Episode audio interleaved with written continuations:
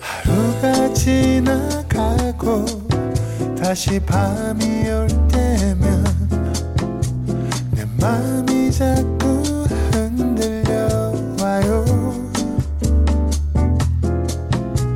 어쩌면 우린 친구처럼 아니면 그 어떤 내 맘이 자꾸 그런가 봐요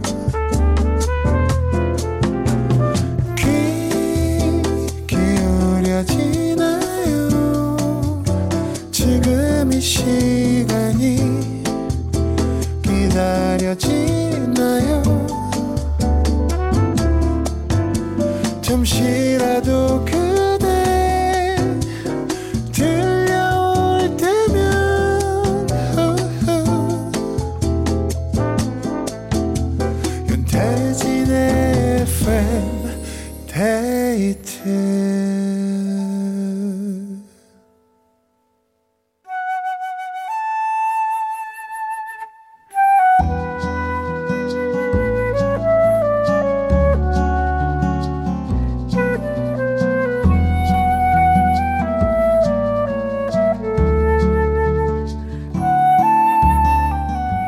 내가 아닌 당신을 위해 너에게 들려주고 싶은 이 노래.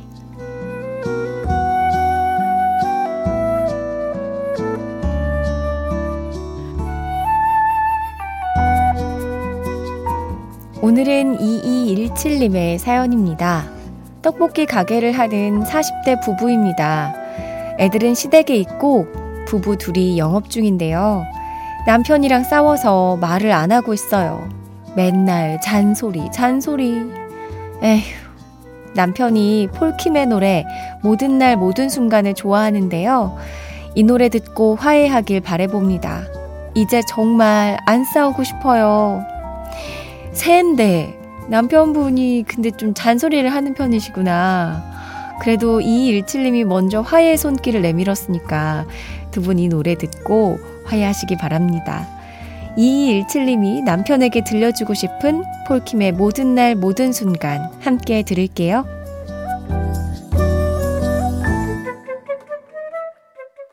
폴킴의 모든 날 모든 순간 들었습니다. 어, 이하로님께서 잔소리를 하는 것 자체가 사랑 아닐까요? 매일 잔소리를 하시는 거 보니까 모든 날 모든 순간 사랑하나 봅니다. 보기 좋네요. 이렇게. 근데 이제 어 그럴 수 있겠다 생각했는데 이게 미혼의 반응이라고 하고요. 이제 기혼자분들의 반응 중에 하나를 뽑아봤는데 권영우님께서 이 신청곡 혹시 남편이 잔소리를 했던 모든 날 모든 순간을 기억한다는 무서운 뜻은 아닐까요? 라고 하면서 아, 왜 이러십니까? 네. 화해하려고 남편분이 좋아하는 노래를 틀었는데, 꿈보다 해몽이라고 각자의 해석으로 이 사연을, 어, 접한 것 같네요. 화해하셨을 거예요, 지금. 자, 단 한 사람을 위한 신청곡, 너에게 들려주고 싶은 이 노래, 누구에게 어떤 노래를 들려주고 싶으신지 사연 많이 보내주세요. 이어서 FM데이트 3, 4부는 여러분의 사연과 신청곡으로 함께 합니다. 새해 첫날 꼭 듣고 싶은 노래가 있다면 우리 같이 들어요. 문자번호 샵 8000번, 짧은 건 50원, 긴 건 100원이 추가되고요. 스마트 라디오 미니는 무료입니다. FM데이트 3, 4부와 함께하는 분들입니다. 환인제약, 금천미트, 프리미엄 소파 에싸, 린나이 보일러, 비만 하나만 365MC, 주식회사 힘펠, 미분당, 현대해상 화재보험, KG 모빌리티와 함께합니다.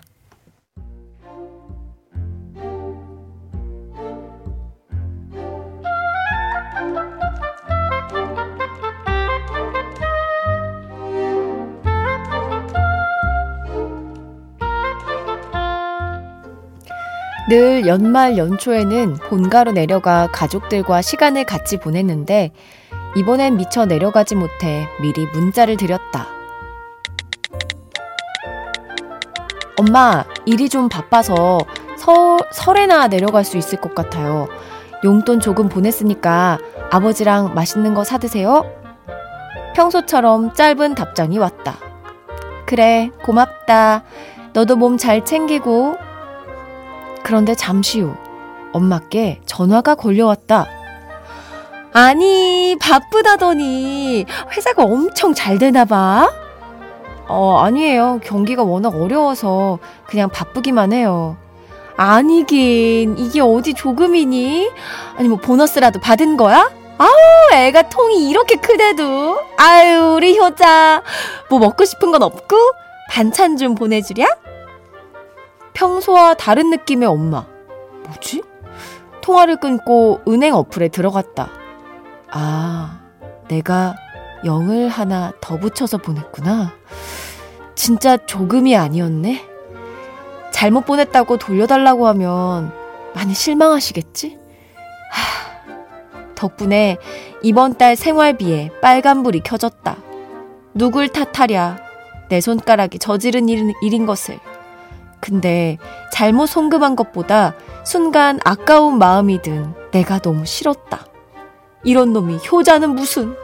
아, 나의 작은 그릇이 후회가 싫다.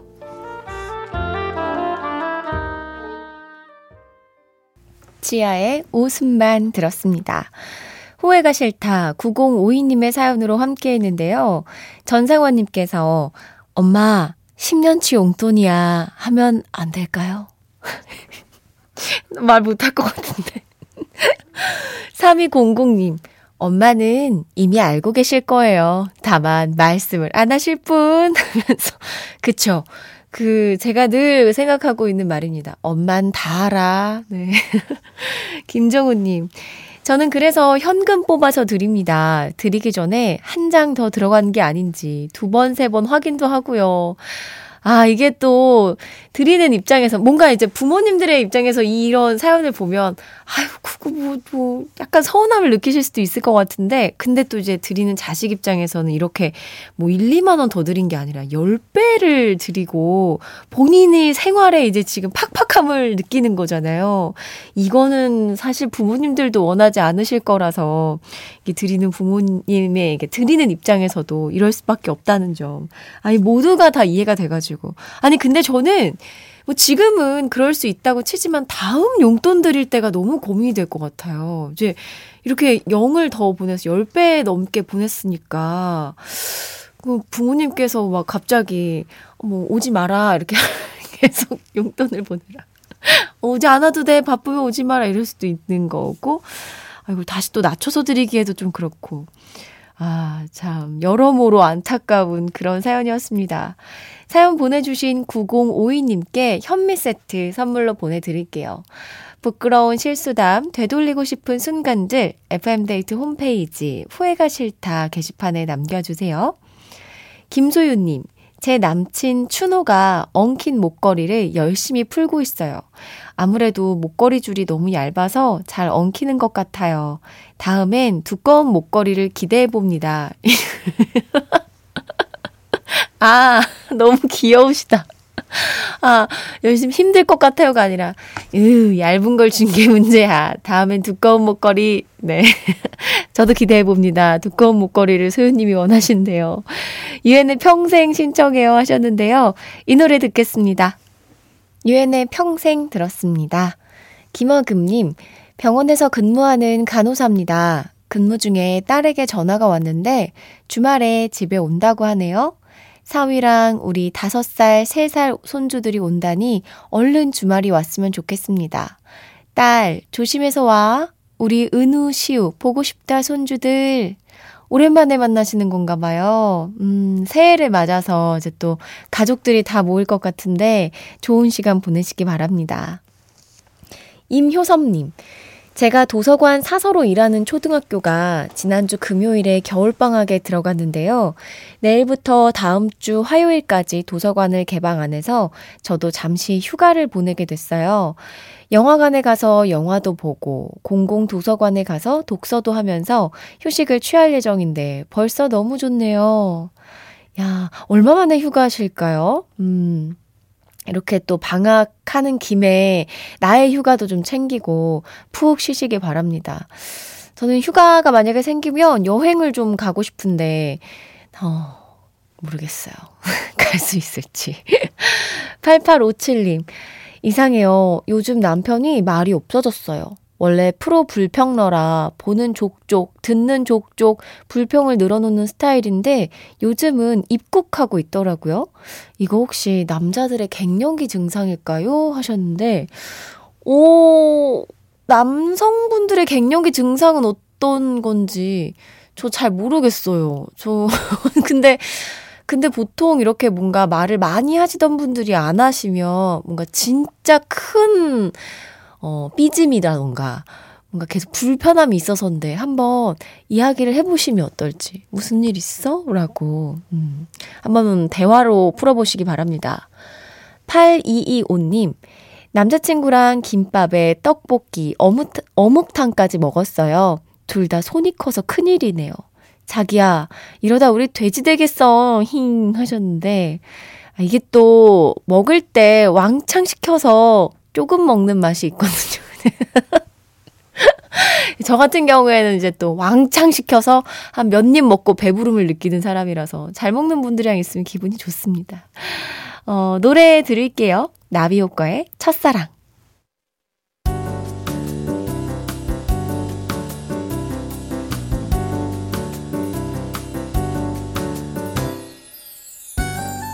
윤태진의 FM데이트 윤태진의 FM데이트 4부 시작됐습니다.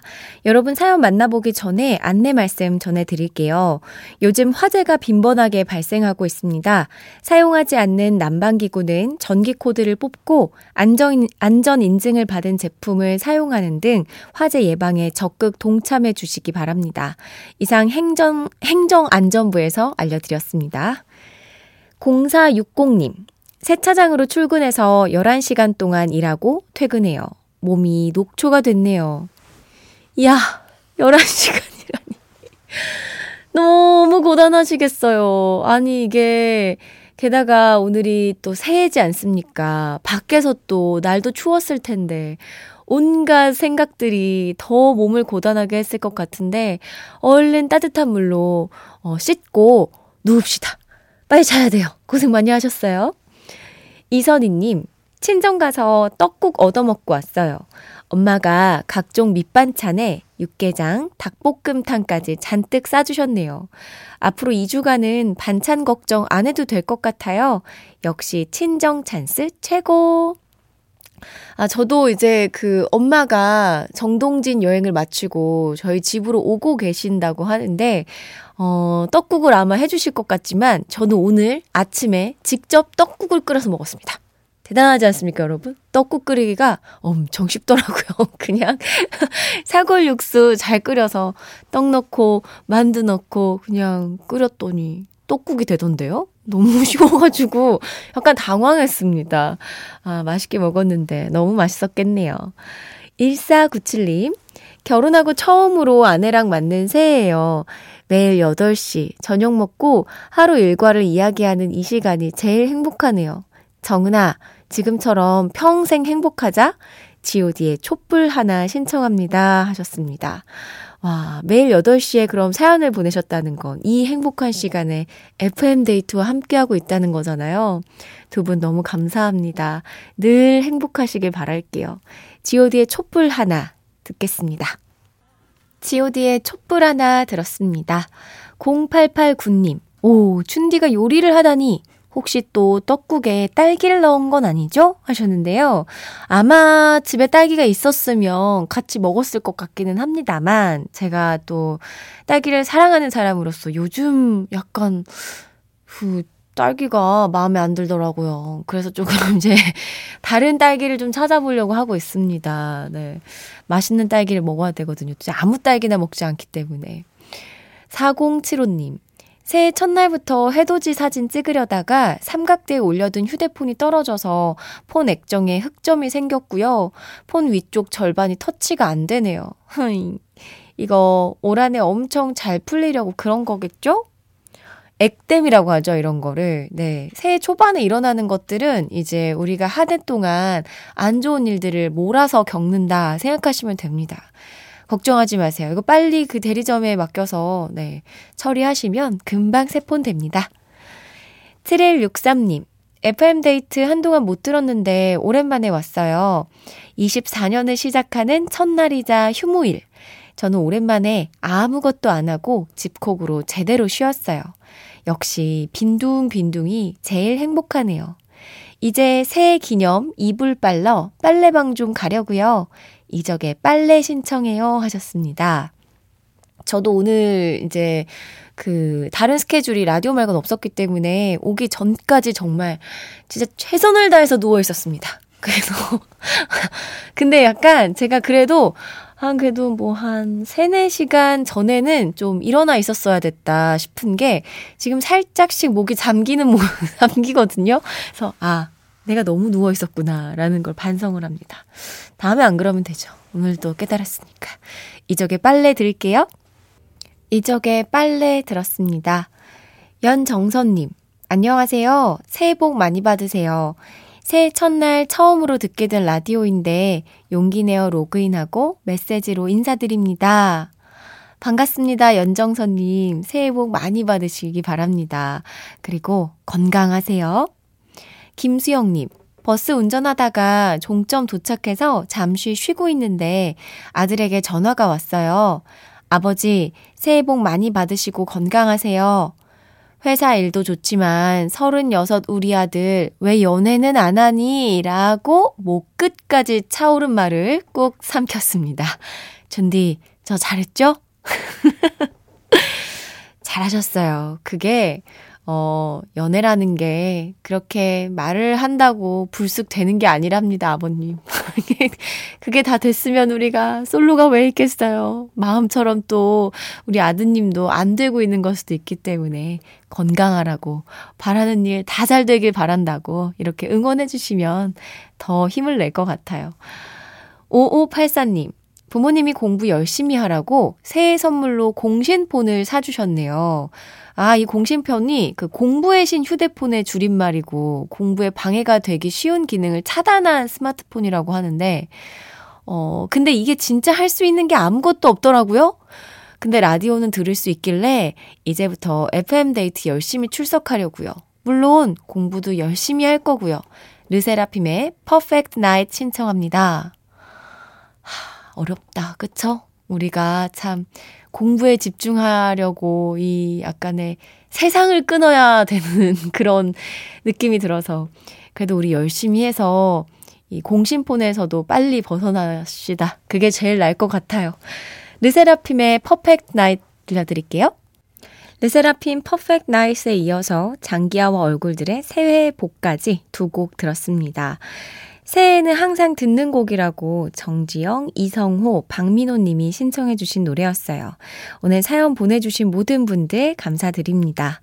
여기는 FM데이트. 저는 윤태진입니다.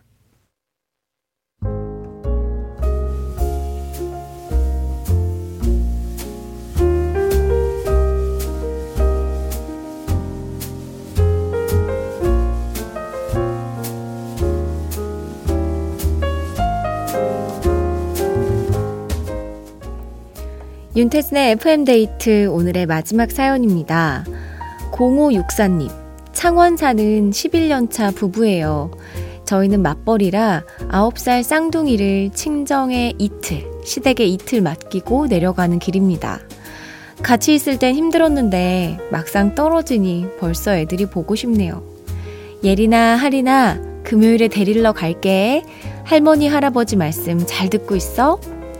오늘 64번째 생신이신 우리 박종철 아버지 사랑합니다. 싸이의 아버지 들려주세요 하셨습니다. 어, 일하는 것도 힘들 텐데 아이들까지 맡기고 이게 또 시댁의 친정에 부모님께 맡긴다는 것도 너무 미안한 일이잖아요. 아, 얼른 일 끝내시고 가족들 만나시고 좋은 시간 보내셨으면 좋겠습니다. 0564님이 신청해주신 싸이의 아버지 오늘 끝곡으로 전해드릴게요. 편안한 밤 되시고요. 지금까지 FM데이트. 저는 윤태진이었습니다. 새해 복 많이 받으세요. Happy New Year!